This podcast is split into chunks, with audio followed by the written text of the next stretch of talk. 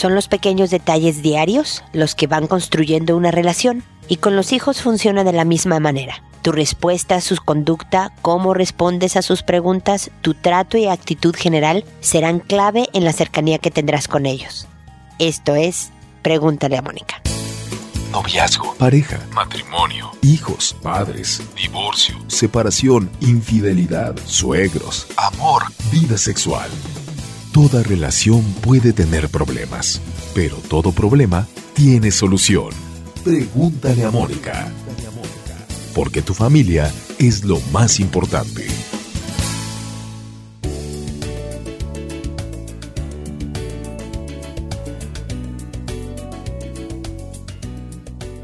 Bienvenidos amigos una vez más a Pregúntale a Mónica. Soy Mónica Bulnes de Lara, como siempre feliz de estar compartiendo este espacio con ustedes dedicado a la construcción de una vida feliz, precisamente con ideas para tus relaciones personales, ya sea en el trabajo, ya sea con los amigos, pero sobre todo con tus más cercanos, con la familia, con tu pareja, con tus hijos, con tu familia extensa. Este podcast espero sea un cúmulo de herramientas, de ideas, eh, eh, de las que tú puedas agarrar, las que más te sean útiles, las que se aplican a tu cultura familiar, personal, individual y que te ayuden a ir poco a poco construyendo una, una mejor vida Ustedes saben que estoy en Facebook, en Twitter, en Instagram, en YouTube, en dos libros que hablan sobre educación de hijos, unos de hijos pequeños, otros de hijos adolescentes, en muchas plataformas, además de obviamente en este podcast en www.preguntalemónica.com desde hace 10 años ya. Bueno, no,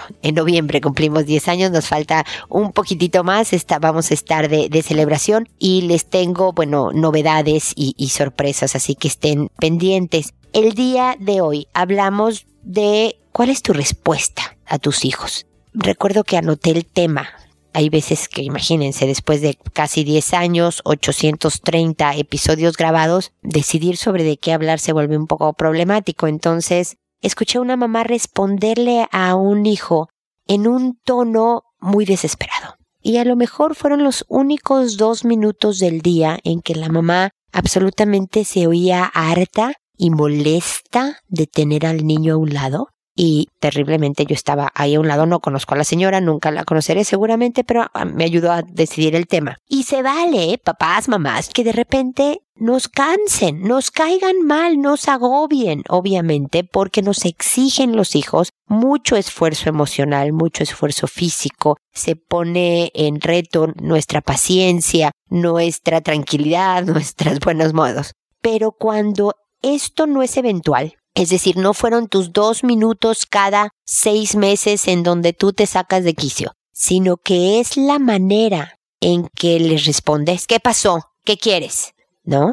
Si es la manera en que los tratas con, con un modo brusco, desesperado o ignorándolos. Muchas veces veo a los papás o las mamás, no sé, chateando por celular, ¿no? Mensajeándose con gente que le resulta mucho más entretenido que convivir con su hijo y, y atrás o a un lado igual pequeñito a la niñita, mamá, oye mamá, mira mamá, mira lo que encontré, mamá, y la mamá ni está ahí porque está chateando con sus cuates, ¿no? Y luego me dicen, pero qué raro que mi hijo se porte o no se porte de tal manera si yo me quedo en la casa todo el tiempo con ellos. No se trata de quemar el horario, ¿no? Decir yo me quedo en casa con mis hijos no significa cumplir horas, como marcar tarjeta, ¿no? Significa la convivencia, la cercanía, el juego, la disciplina también, por supuesto, en momentos sin ellos, en que ellos se entretengan solos, en que yo haga otras cosas, y momentos con ellos, es decir, una vida mucho más equilibrada. Tus respuestas, tus reacciones, esos pequeñitos constructos de día a día son los que originan la relación cercana o alejada que vas a tener con tu hijo conforme vaya creciendo. Y de acuerdo a esta construcción será la cercanía y por lo tanto la autoridad que tendrás para verdaderamente ser un agente de cambio, alguien que pueda formar a este pequeño sujeto a convertirse en un adulto responsable, respetuoso, colaborador, etcétera, que es lo que tú quieras. Vigilemos nuestras respuestas, cuidemos nuestras reacciones. No se trata de estar verdaderamente obsesionado con el tema, con mucha naturalidad, pero en tu casa, en tu familia, ojalá predomine el buen humor, la risa, la paciencia y cuando siento que me rebasa, cuando siento que cada día estoy más enojona o enojón, pedir ayuda, revisar la agenda para ver qué puedo liberar, hacer actividades que verdaderamente me relajen. Cuida tus relaciones, especialmente con tus hijos, porque quieres ser parte de su vida, pero además quieres poderlos ayudar a convertirse en el adulto que tú deseas. ¿No? Eh, eh, un hombre, una mujer maduro, feliz y verdaderamente independiente y capaz de construirse un buen destino. Y bueno, como saben, estos episodios, y por eso se llama el programa Pregúntale a Mónica, ahora me dispongo a resolver las consultas que ustedes me enviaron. Me enviaron por correo, espero que a través de la página es el formato que prefiero porque ahí hay unas preguntas sobre cuántos años tiene su relación, si tienen hijos de cuántos años, bla, bla, bla, que me ayuda a tener un poco más de contexto a la hora de responderlas y pues me siento con mejores herramientas para hacerlo. Ustedes saben también que les cambio el nombre a todos. Todo nombre que ustedes escuchen aquí no es el verdadero. Lo hago nada más para seguir protegiendo su anonimato para que verdaderamente la consulta sea anónima, a pesar de que es un programa internacional, pues está en Internet. Entonces me escriben de Ecuador y de España y de México y de Chile y de Perú y de... Afortunadamente se oye en muchas partes y es poco probable que lo que yo lea aquí pues sea el del vecino, ¿no? Podría ser también. Pero bueno, los casos son absolutamente reales, contesto por orden de llegada y solo cambio los nombres. Y el día de hoy empiezo con Susana que me dice buenas tardes. He cometido un súper error y siento que me quiero morir. Por la desesperación de no tener dinero, robé en un súper. Me descubrieron y pasé la vergüenza de que me tomaran fotos. No me llevaron a la cárcel porque tuve que pagar, me lo prestaron. Vivo con mi mamá y nadie de mi familia sabe, pero me siento fatal al ver a mi hija y a mi madre. Me siento como basura. Hasta he pensado en quitarme la vida. Estoy muy mal. No puedo dormir y si como, vomito. Me siento muy cansada y ya no puedo, ya no quiero volver a mi casa. Estoy arrepentida, quiero sacar esto, pero no sé cómo. Sé que me lo, me lo merezco, no sé qué hacer. Trato de seguir, pero por dentro ya no puedo. Mi querida Susana, primero que nada, gracias por la confianza en escribirme. Yo espero que por lo menos el haber escrito este mensaje funcione un poquito como desahogo. Eso es parte de la intención del formato del programa, ¿no? Al, hacer a la gente escribir, uno de los puntos que, que, que quiero abarcar con la escritura es el desahogo. Hay otros más, pero luego los comentaré. Entonces espero que primero eso haya servido un poquitito. Después, conforme iba leyendo tu correo, la verdad es que me sentía orgullosa de ti, Susana. Y fíjate que no te conozco y te voy a decir por qué me siento orgullosa.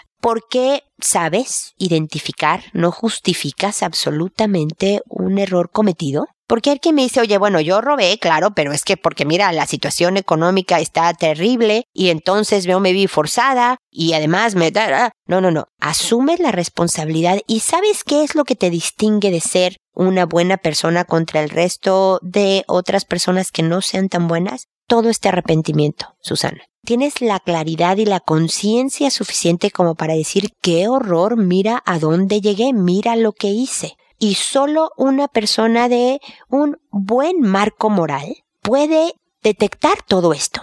Darse cuenta de que qué error tan garrafal cometió, estar absolutamente arrepentida y ahora viene lo siguiente, Susana, reparar el daño. Tú ya reparaste el daño inmediato al pagar lo que te estabas robando, ¿no? Prestado o no. Bueno, obviamente el primer paso es pagarle a la persona que te prestó. Tienes que organizar tus dineros busca ayuda. Esa es toda la reparación del, del daño, ¿no? Es, a ver, si la situación económica me está llevando a flaquear, a tomar decisiones equivocadas en un momento de debilidad. Entonces, a ver, vamos a solucionar el problema de raíz e la situación económica. ¿Qué contador conozco? Voy en un banco y pregunto, oiga señorita, necesito ordenar mis economías. ¿Quién me puede ayudar? Ustedes dan este servicio. Voy a alguna fundación. En Google ustedes meten Fundación de Apoyo Financiero y van a salir en todos sus países algún tipo de dato. Es decir, actúas y con tu mamá y con tu hija sigues comportándote normal, pero tratando de hacer un mejor mundo para ellas, con tu trato, con tu buen humor. Si alguna vez más adelante surgiera especialmente con tu hija el tema de la honradez, no le tienes que dar detalles de que mira, en octubre 22 de 1924 yo robé, no. Fíjate que una vez cometí un grave error y me vi muy tentada a, robar y esta fue mi experiencia y tal y tal. Y le puedes contar más adelante con una hija muy finales de adolescencia, principios de la vida adulta, esta terrible experiencia, pero tú tienes todo el derecho moral hoy por hoy, Susana, desde el día de hoy, decirle a tu hija que robar es malo, que robar no se hace, que robar no soluciona, que tú lo hayas hecho te ha hecho más sabia y te ha dado toda la, el conocimiento por experiencia de el terrible error que es. Y por lo tanto tienes todo el deber, la obligación, la autoridad para decirle a tu hija no lo hagas, no te sientas menos por eso. Yo sé, espero que ya desde que tú me escribes a que yo respondo, porque como les digo es por orden de llegada, te sientas un poco mejor, estés más animada, pero yo creo que todo esto te va a dejar mucho más fuerte, Susana, y como te digo, mucho más sabia. Y de ahora en adelante puedes hacer cosas mucho mejor, disfrutando y siendo muy agradecida por esta oportunidad de renovarte y renovar tu alrededor en un poco. Y ojalá eso, la economía empiece a mejorar considerablemente. De todas maneras, tú sabes, seguimos en contacto. A continuación está Margarita que nos dice, sufrí un asalto a mano armada en la micro donde viajaba rumbo al trabajo, en la cual fui golpeada en la cabeza ojo y demás. La cosa es que tengo pánico de salir del transporte, de que lastimen a mi hijo o familiares, tengo delirio de persecución y una profunda tristeza. ¿Cómo lo supero? No cuento con los medios económicos para recibir terapia. Margarita, pues eh, para eso estoy. Precisamente una de las intenciones de haber creado hace casi 10 años Pregúntale a Mónica fue también ser por lo menos una posibilidad a quien no pudiera solventarse una terapia psicológica en un momento dado. Recuerda que esto no es terapia, como es un programa de audio, yo te puedo dar una asesoría profesional, te puedo dar ideas que créeme están fundamentadas en investigación, en estudio, en todo un conocimiento psicológico del tema, pero no es terapia, obviamente, pero, pero bueno. Lo primero que te tengo que decir, Margarita, es que lamento terriblemente que hayas sufrido un asalto. Me parece nefasto que cualquiera pase por una experiencia tan traumática, porque pues sí te cuestionas el voy a salir viva de todo esto y cada vez que vivimos una experiencia que nos pone en el borde de la vida y la muerte, pues se remueve lo más hondo de quienes somos como persona, número uno. Número dos, lo que te pasa de tener pánico de salir, de que estés paranoica, ¿no? De que sientes que te persiguen, de la profunda tristeza y demás, es absolutamente normal. Estás teniendo una reacción normal ante la experiencia que viviste. Eso no consuela, yo lo sé, Margarita, porque me dice, bueno, será muy normal, pero tengo que volver a salir. No me gusta sentir paranoia y estar desconfiando de todos y de todo, y no me gusta sentirme triste. Pero es bueno saber que nuestro cuerpo nuestra mente y nuestras emociones están reaccionando apropiadamente a algo, ¿no? Hay veces que exageramos, ¿no? Que me machuqué un dedo en un cajón y, ¿no? Tengo crisis de pánico y no quiero salir. Entonces sí te puedo decir, oye, tu respuesta es totalmente desproporcionada al estímulo que pasó, ¿no? A, a la experiencia que viviste. Pero en tu caso esto no es así. Entonces, bueno, vamos con ideas de cómo, a pesar de que esto sea normal, vamos con ideas de cómo irlo superando poco a poco, Margarita. Lo primero es el ejercicio de la respiración. Una de las cosas que más equilibra el bienestar en el organismo es el oxígeno. Nosotros obviamente necesitamos el oxígeno para vivir y todas nuestras células deben de estar cargaditas de cierta cantidad de oxígeno para que funcionen bien nuestros músculos y nuestros pulmones y nuestro cerebro y todo lo demás, ¿ok? Y es lo primero que se nos descompone cuando nos asustamos, nos enojamos, ¿no? Si te fijas, cuando estás enojado, eh, eh, la respiración como que se atora, ¿no? No sale bien. O cuando estás llorando, también se mueve el oxígeno de manera desordenada. Entonces, cuando te empiece a dar esta sensación de angustia, de ansiedad, a pesar de que en la cabeza vengan 10 millones de pensamientos de qué me va a pasar, quién es esta persona, porque se me está... Quiero que te forces, mi querida Margarita, a pensar en cómo está mi respiración. ¿Está ordenada? La voy a hacer profunda y con un ritmo mucho más tranquilo y regular trata de hacer inhalaciones y exhalaciones profundas. Y de repente te va a saltar un pensamiento de miedo o, o, de mal humor o de...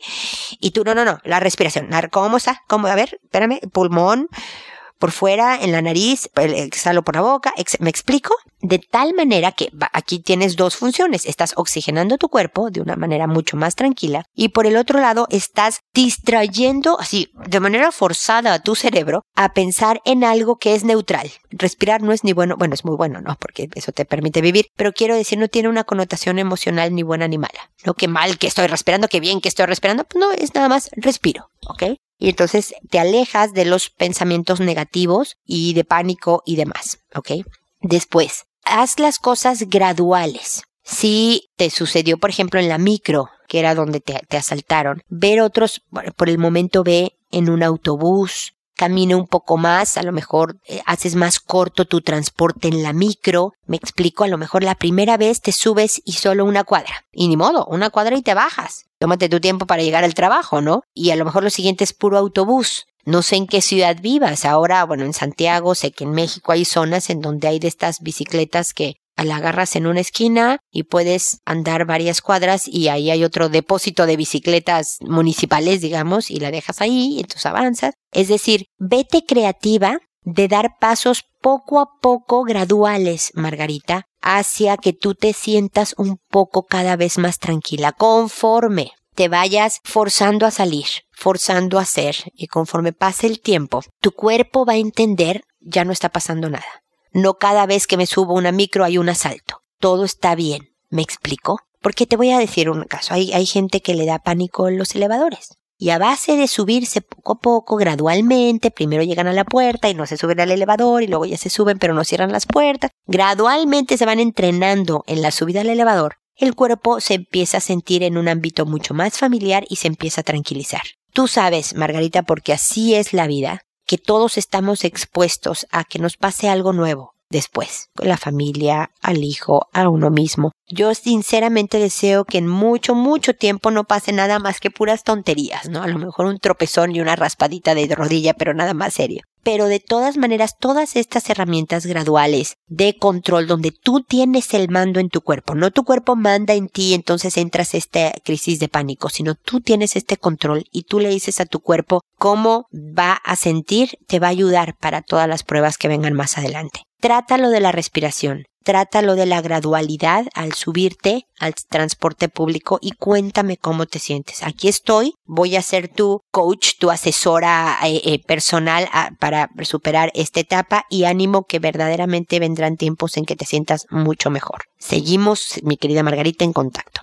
Luego está Rosa que me dice, necesito una asesoría con respecto a los castigos para aplicar a mi hija. Mi hija se ha escapado del colegio un día, es decir, no fue al colegio, el cual significó pasar el susto del siglo sin saber dónde estaba pero al fin recibí una llamada anónima indicándome dónde se encontraba. Esto significó aplicar un castigo por mi parte de llevármela yo al colegio y asegurarme de que ingrese al colegio. Mi esposo le quitó el celular, pero lo que me tiene complicada es que él quiere matricularla en un colegio con internado. No entiende que esa no es la solución, ya que en esos lugares llega de todo y la formación depende de la casa y la forma de ser de ella, no del internado. Además, mi hija me dice que ya aprendió la lección y que no lo volverá a hacer. Yo estudié interna y sé cómo es la cosa y claro que lo mío fue por opción propia. A ver, mi querida Rosa, si estoy entendiendo bien, tu hija se escapó una sola vez, un solo día. Si es así, a lo mejor es la, la vez, la última de 322, ¿no? Pero si una sola vez tu hija infringe una, una regla, ¿no? ¿Sabes qué? Te escapaste de la escuela y además no nos avisaste dónde estabas, porque hay niños que, oye mamá, nos salimos todas las compañeras porque no era parte de ser adolescente a lo mejor, y pero estoy aquí en el cafecito tal eh, y te avisan por lo menos, ¿no? Y puedo imaginar el tremendo susto que pasaron. Definitivamente hay que hablar seriamente con esta niña, depende de todo el contexto, si en general es una niña que cumple las reglas, es responsable, respetuosa, colabora, está de buen humor y, nada más hizo esto, es a ver, hijita, no se vale. No se vale salirte porque el colegio pues nos cuesta, Además es parte de tu preparación para una vida mejor. Esto queda en tu expediente, bla, bla, bla, bla, bla. Además no se vale asustarnos de esta manera. Para cómo esté el mundo, mira lo que nos acaba de contar Margarita sobre que la saltan en la micro, pues necesito saber dónde estás. Avisar cuál es el plan dónde te puedo localizar, etcétera. Porque me parece una falta de respeto y tal, y tal, y tal. Nuevamente, si la niña es de conducta muy buena y ocurrió este evento, le puedes decir, la próxima vez que lo hagas, esto y esto y esto y esto y esto va a pasar en tu vida. Estos son todos los castigos. Te va a hacer tu vida miserable si te vuelves a ir del colegio sin, sin avisar o avisando, si te vuelves a ir del colegio, ¿ok? Así que no lo vuelvas a hacer. Hablas con él y no hay castigos. Fíjate lo que estoy diciendo, Rosa. En esa ocasión no hay castigos con este tipo de hijo, en el que de repente infringió una regla porque es parte de la adolescencia experimentar y ver qué pasa. Pero si me llaman la atención, me jalan las orejas, se dan cuenta, me, marcan la cancha, aprendo lo suficiente como para no volverlo a hacer sin necesidad de un castigo. Pero si no, esta es una niña que está siendo irrespetuosa, que está faltando a responsabilidades de la escuela, no hace tareas, está reprobando, no colabora en casa. Si hay un patrón de conducta, entonces sí, Fíjate, hija, que esto le vuelves a echar el mismo rollo sobre lo que cuesta y para lo que es el colegio, del susto que implica para los papás de la injusticia de todo esto. Y sabes que no, te vamos a estar llevando los próximos, no sé, dos meses al colegio como chiquita para ver que entres y salgas, ¿va? Y no tienes celular en tantos días. De tal manera que pues siento un poco más de rigor. Pero a la hora de hablar con ella, tú dile, qué molesto es que como chiquita te llevemos al colegio y veamos que entras. Yo estoy segura de que quieres ser tratado más como adulto que otra cosa, pero eso se gana. Entonces, estos dos meses ni modo, te vas a tener que echar el que te tratemos como chiquita, pero sabes que va a haber una segunda oportunidad en donde cuando tú me dices, oye, ya aprendí la lección, no lo voy a volver a hacer, me lo puedas comprobar. ¿Por qué? Porque si me dices, oye mamá, están planeando que nos vamos a ir todas a tomar un café el año que entra y nos vamos a salir del colegio, se pueden hablar las cosas, se pueden hablar las cosas de tal manera que los jóvenes sean jóvenes sin asustar a papás ni dañar expedientes académicos. ¿Me explico, hija? Pero ten la confianza y acércate y dilo y demás. Como ves, Rosa, yo no estoy hablando de un internado. Efectivamente, los internados son casos bien específicos, muy extremos, bueno, salvo que sea por voluntad propia, como te sucedió a ti cuando eras chica, pero quiero decir, como solución conductual no siempre funciona. Desde luego, el mejor lugar para las, los lineamientos, las reglas, el enseñar autocontrol, responsabilidad, eh, mejora personal, bla, bla, bla, es la casa. ¿Qué es más trabajo para los papás? Es mucho más sencillo, claro, internar a la hija y que sean otros los que se encarguen de darles esta disciplina. Para nosotros los papás el tener a los hijos en casa no, nos obliga a cumplir con, con el trabajo, pero no es tan complicado verdaderamente suena mucho más duro de lo que es, pero hay que acercar la relación con la hija. Lo importante es que tanto papá como mamá, en las oportunidades que tengan, hagan momentos de convivencia, no como familia, sino tú con tu hija y él con tu hija. ¿no? De ver un programa juntos, que tengan un programa justo que es de los dos para convivir, que tú y ella se salgan una vez al mes, no sé, a, ver escaparates en las tiendas o a ir a un par, a un museo distinto cada vez para conocer un lugar diferente, un momento madre-hija, de tal manera que acerques la relación, porque solo con relación cercana tu hija te va a escuchar más, solo con una relación cercana va a tener menos ganas de infringir las reglas porque le gusta estar bien contigo, aunque sea muy adolescente y te haga caras y te responda, etcétera. Entonces, aquí abajo de todo el rollo disciplinario y de que si se escapó del colegio o no, en el fondo está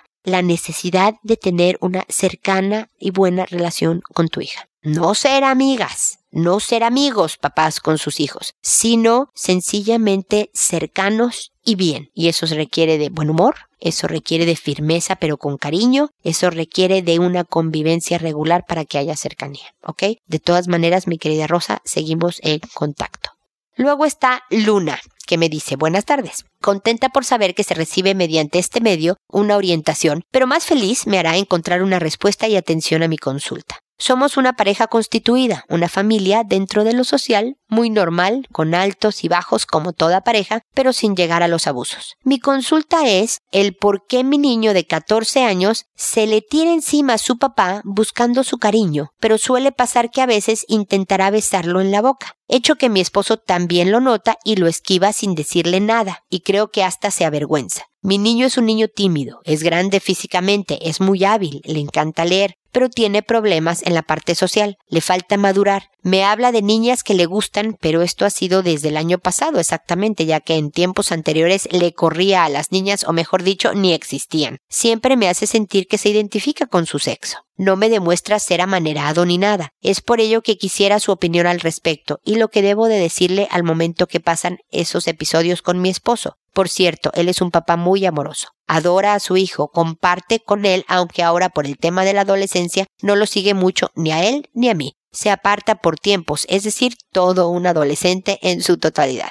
Espero tener sus comentarios. Ante todo, gracias por la atención. Gracias a ti, Luna, por escribirme. Mira, yo creo que lo, lo que no debemos de hacer los papás con respecto a cualquier conducta, actitud, etcétera, de los hijos es no decir nada. Es hacer como que no pasó. Y no solo eres tú, Luna, la que sería bueno tener una conversación con el hijo adolescente. Es tu marido. Esto es de hombre a hombre. Este es precisamente la herencia paternal que puede hacer un papá en la vida, en este caso de su hijo varón. Si fuera niña también, él tendría que ver con conversaciones de una perspectiva masculina en la vida de una señorita, pero aquí se trata de tu hijo adolescente que porque las hormonas le brincotean, que porque quiere mucho a su papá, que por lo que tú quieras, está haciendo una conducta que es inapropiada. Besar a su papá en la boca, o intentar besar a su papá en la boca, no es una conducta apropiada para pues nadie, en realidad. No, a los papás no se besan en la boca, para eso hay los cachetes, la frente, la mano, si tú quieres, pero no la boca. Pero entonces no es un regaño, no es, pero ¿cómo se te ocurre? Quítateme de encima. No, no, no, no, no. Es que tu marido se vaya a caminar. Siempre les aconsejo que caminen con sus adolescentes a la hora de las conversaciones importantes porque el movimiento ayuda muchísimo a la, a la comunicación, a abrir canales adecuados, porque hay endorfinas, porque hay dopamina, porque hay muchas hormonas del bienestar, porque el aire fresco ayuda, porque hay otras personas, a lo mejor si te sales a dar la vuelta a la manzana, hay otras personas alrededor y hay menos probabilidad de hacer toda una escena, ayuda el platicar caminando. Y entonces salen a caminar y le dice, oye hijo, he notado que no ha sido una vez, no fue un accidente de una vez, sino que en varias ocasiones parece que tienes la intención de darme un beso en la boca.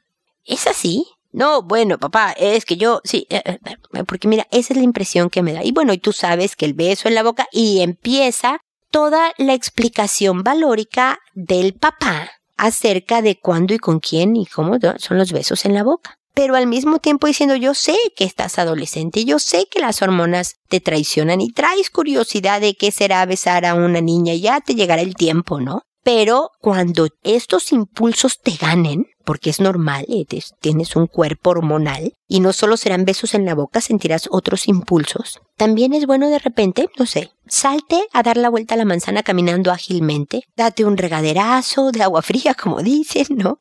Eh, vente conmigo, vámonos a, a, ver algún pendiente en la calle, o vemos un programa en la televisión, una película. Es decir, canaliza esta energía lo mejor es que físicamente también, de una manera ágil. Por eso te digo que salir a correr, salir a caminar, pelotear, nos, háblame y nos organizamos para ir a buscar donde, no sé, básquetbol, ¿no? que es donde estamos mucho espacio sin un pedazo de concreto, no sé, etcétera. De tal manera, hijo, que se puedan controlar mejor todos estos impulsos. Habrá veces en que te ganen los impulsos y no es que estés besando a todo mundo en la boca, sino que eh, tendrás a lo mejor, precisamente de eso, eso pasa muchas veces con la masturbación y boom, empieza el tema de, de otro tema sexual. Me explico, Luna, en donde tú le das todo un contexto valórico de lo que significa en tu familia, cómo se maneja adecuadamente la sexualidad entre los hombres, entre las mujeres, entre eh, un joven de 14 años, etcétera. Y de eso se trata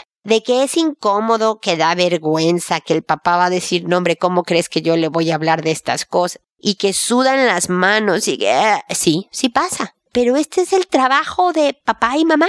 Luego tú también, en otra ocasión, no en el mismo día ni mucho menos, puedes también salir con tu hijo y acompáñeme, voy a ir a buscar toallas nuevas para el baño y a lo mejor me, oye, supe que tu papá habló contigo sobre algunos de los temas, pues que siempre da inquietud en la adolescencia, como en la sexualidad. Ay, mamá, ¿cómo crees? No, yo nada más quería tocar base para decirte que aquí estoy. Si tienes una duda, sobre, por ejemplo, la perspectiva femenina de una serie de temas. Aquí estoy, hijo. Y entonces el joven todo incómodo y todo sonrojado, vas a ver que verdaderamente cuenta con papás que no se escandalizan, que no se enojan, pero que tampoco ignoran y que están dispuestos a hablar directamente de los temas para prepararlo a un mejor manejo de sí mismo, para ayudarlo en este camino. Porque le pueden decir, yo ya fui, querido hijo, un joven de 14 años o una joven de 14 años y entonces puedo entender la perspectiva en la que estás.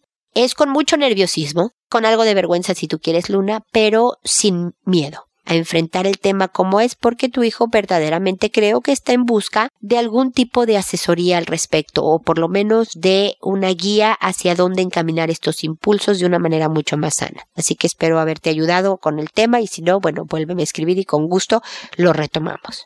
Después sigue Viviana que me dice hola. Buscando información acerca de algo que me aqueja, encontré que recomendaban tu Face y quisiera saber si me puedes ayudar o un poco guiar a cómo debo abordar esta situación. Tengo una hija de tres años y medio y cuando llegué hoy a la casa me dice que estaba jugando a la casitas con mi sobrino de ocho años bajo las mantas de la cama y que le pidió que bajara sus calzones y le besó la vagina y el trasero. Volvimos a preguntarle y repitió lo mismo en tres oportunidades. ¿Qué debo hacer o cómo lo abordo con los dos, mi hija y mi sobrino? Él vive con nosotros. Bueno, cuando dos niñitos de la misma edad están jugando al doctor, a la casita, a todo este tipo de actividades eh, sexualizadas. Se dice que es una experimentación.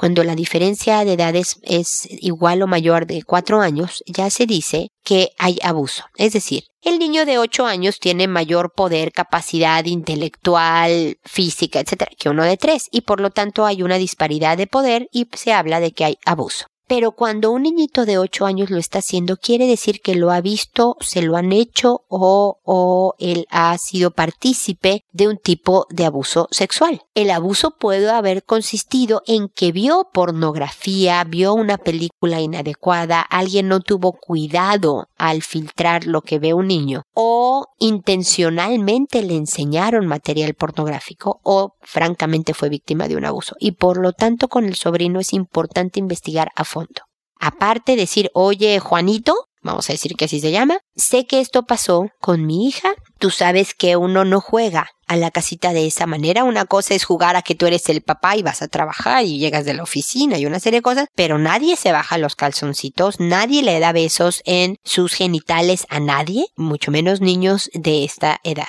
Ahora cuéntame dónde, dónde aprendiste esto. Pero si te ve Viviana lo más tranquila posible, con un tono cariñoso y cercano, nuevamente puedes irte a caminar con él, ¿eh? a dar la vuelta a la manzana. Él está a punto de entrar a la pubertad a los nueve años. Eh, se inicia, digamos, la pubertad nueve, diez años. Entonces puedes, franca, pero en un tono tranquilo. Yo creo que esto es algo que aprendiste en alguna parte. ¿Dónde lo viste por primera vez? Cuéntame, ¿no? De tal manera que eh, a ver si te da indicios de qué le pasó a él. Con tu pequeñita, que ella nada más dice, ah, pues yo jugué con eso, es importante decir que con nadie se baja calzones, con a nadie le debe de dar besitos en sus genitales, por más cercano que sea, por más mayor que sea la persona, por más eh, eh, figura de autoridad, tú díselo en, un, en, en palabras de niñita de tres años, ¿no? Aunque sea tu profesora, aunque sea un policía, el padre de la iglesia, tu primo,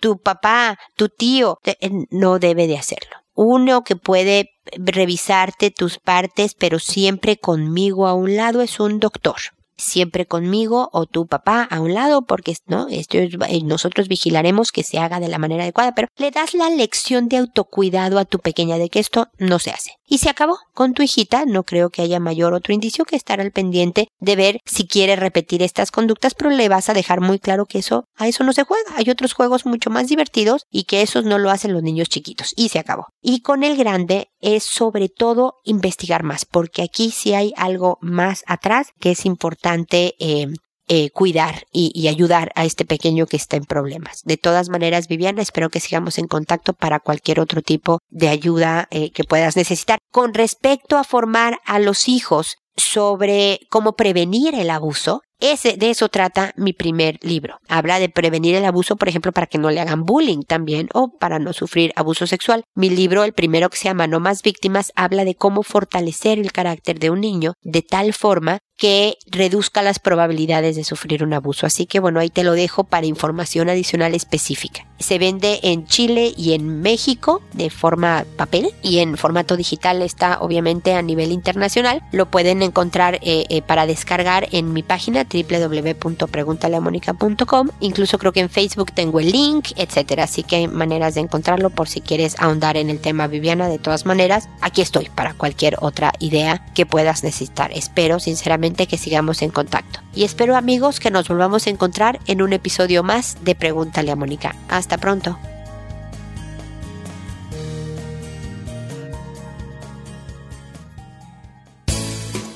¿Problemas en tus relaciones?